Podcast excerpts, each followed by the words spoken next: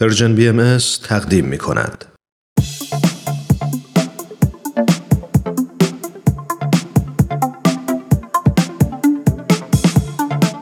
دوستان عزیز وقتتون بخیر. امیدواریم هر کجا که هستید شاد و تندرست باشید. سهیل مهاجری هستم. با یه قسمت دیگه از سری دوم برنامه به سوی دنیای بهتر در خدمتتون هستیم.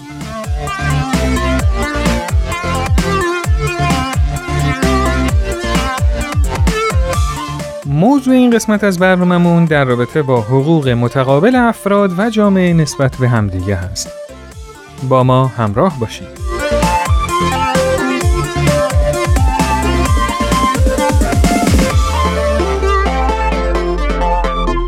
حقوق جمع کلمه حق و یکی از معانی کلمه حق حقیقت و راستی و اون چه که سزاواره و اون چه که به صورت طبیعی باید باشه هست.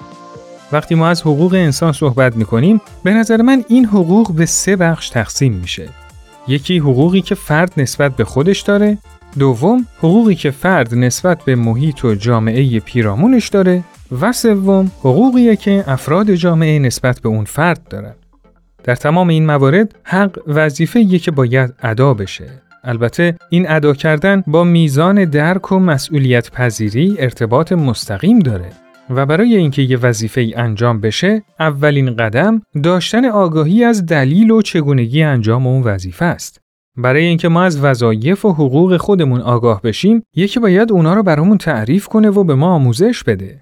می‌بینید که دوباره برگشتیم به اهمیت خانواده و مسئولین تعلیم و تربیت.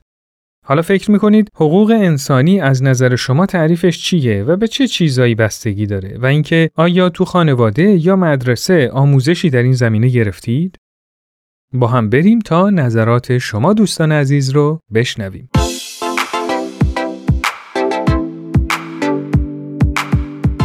در دوران تحصیلیمون در مورد احترام من اصلا موضوعی رو ندیدم. احترام به حقوق دیگران احترام به حقوق حیوانات حتی احترام به حقوق اقلیت ها بعدها که خیلی بزرگتر شدیم تازه فهمیدیم قانون اساسی چه چیزایی در این زمینه داره. شاید تو علوم اجتماعیمون یه اشاره های خیلی کوچیکی شده بود. ولی موضوع به این مهمی که حتی از محتوای دروس دیگه شاید خیلی واجب تر باشه تو درس های گنجونده نمی‌شد. ما اگر ریاضیمون خوب باشه ولی نتونیم به همدیگه احترام بذاریم به دوستامون. خب نمی‌تونیم کنار هم زندگی کنیم.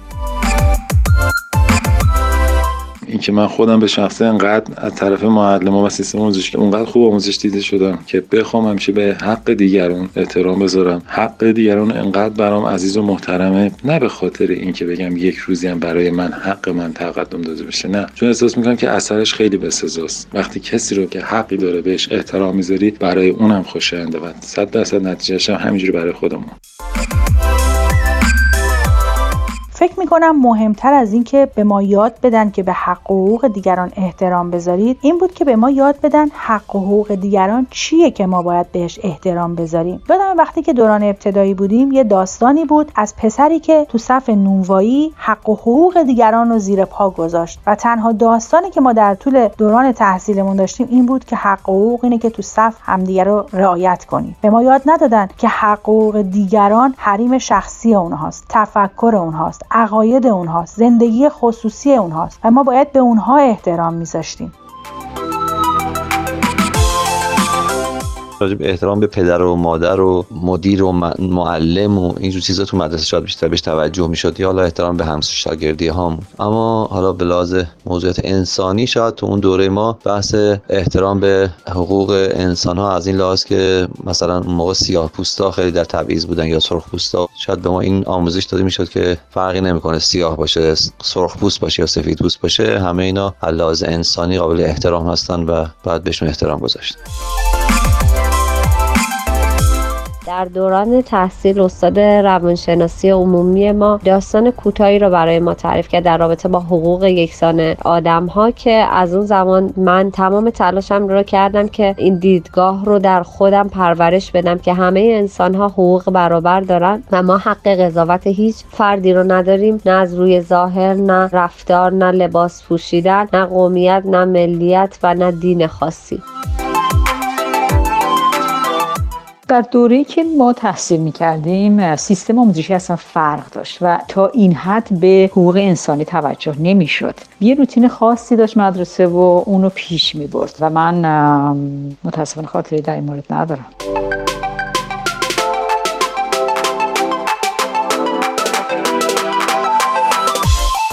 از نظر من وقتی حقوق انسان رو بهتر متوجه میشیم که بدونیم انسان بودن چه تعریفی داره و کمال و سعادتش در چیه. کاری که خود فرد مورد نظر و خانوادش و بقیه جامعه باید انجام بدن تا اون به کمال خودش برسه حقوق اون فرد هستن. یکی از تعریفی که در مورد انسان اومده اونو موجودی اجتماعی معرفی می‌کنه. یعنی یه فرد با جامعهش پیوستگی و ارتباط متقابل داره. پس کمال یه فرد باعث کمال جامعه میشه و کمال جامعه باعث کمال فرد.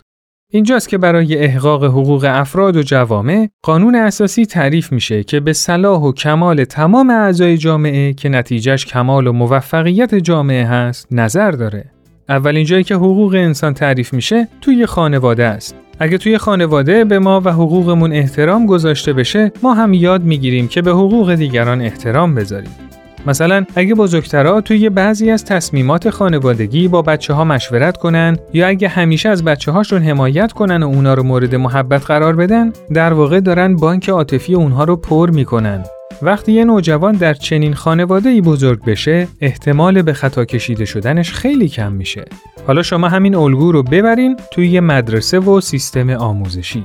وقتی یه سیستم آموزشی به افراد اینجوری نگاه کنه و اینجوری عمل کنه قطعا یه جاذبه و کششی بین بچه ها و مدرسه به وجود میاد که بچه ها دیگه نیازی احساس نمی‌کنن که به محیط های ناسالم و خطرناک کشیده بشن. درست همون زمانی که افراد در حال آموزش دیدنن یعنی زمانی که توی یه مدرسه هستن شخصیت اجتماعی اونا هم شکل می‌گیره و وقتی آموزش و پرورش کار تعلیم و تربیت رو به نحو احسن انجام بده می‌تونیم امیدوار باشیم که جامعه سالم و خوبی خواهیم داشت. شما در این باره چی فکر می‌کنید؟ نظرات خودتون رو حتما برای ما ارسال کنید.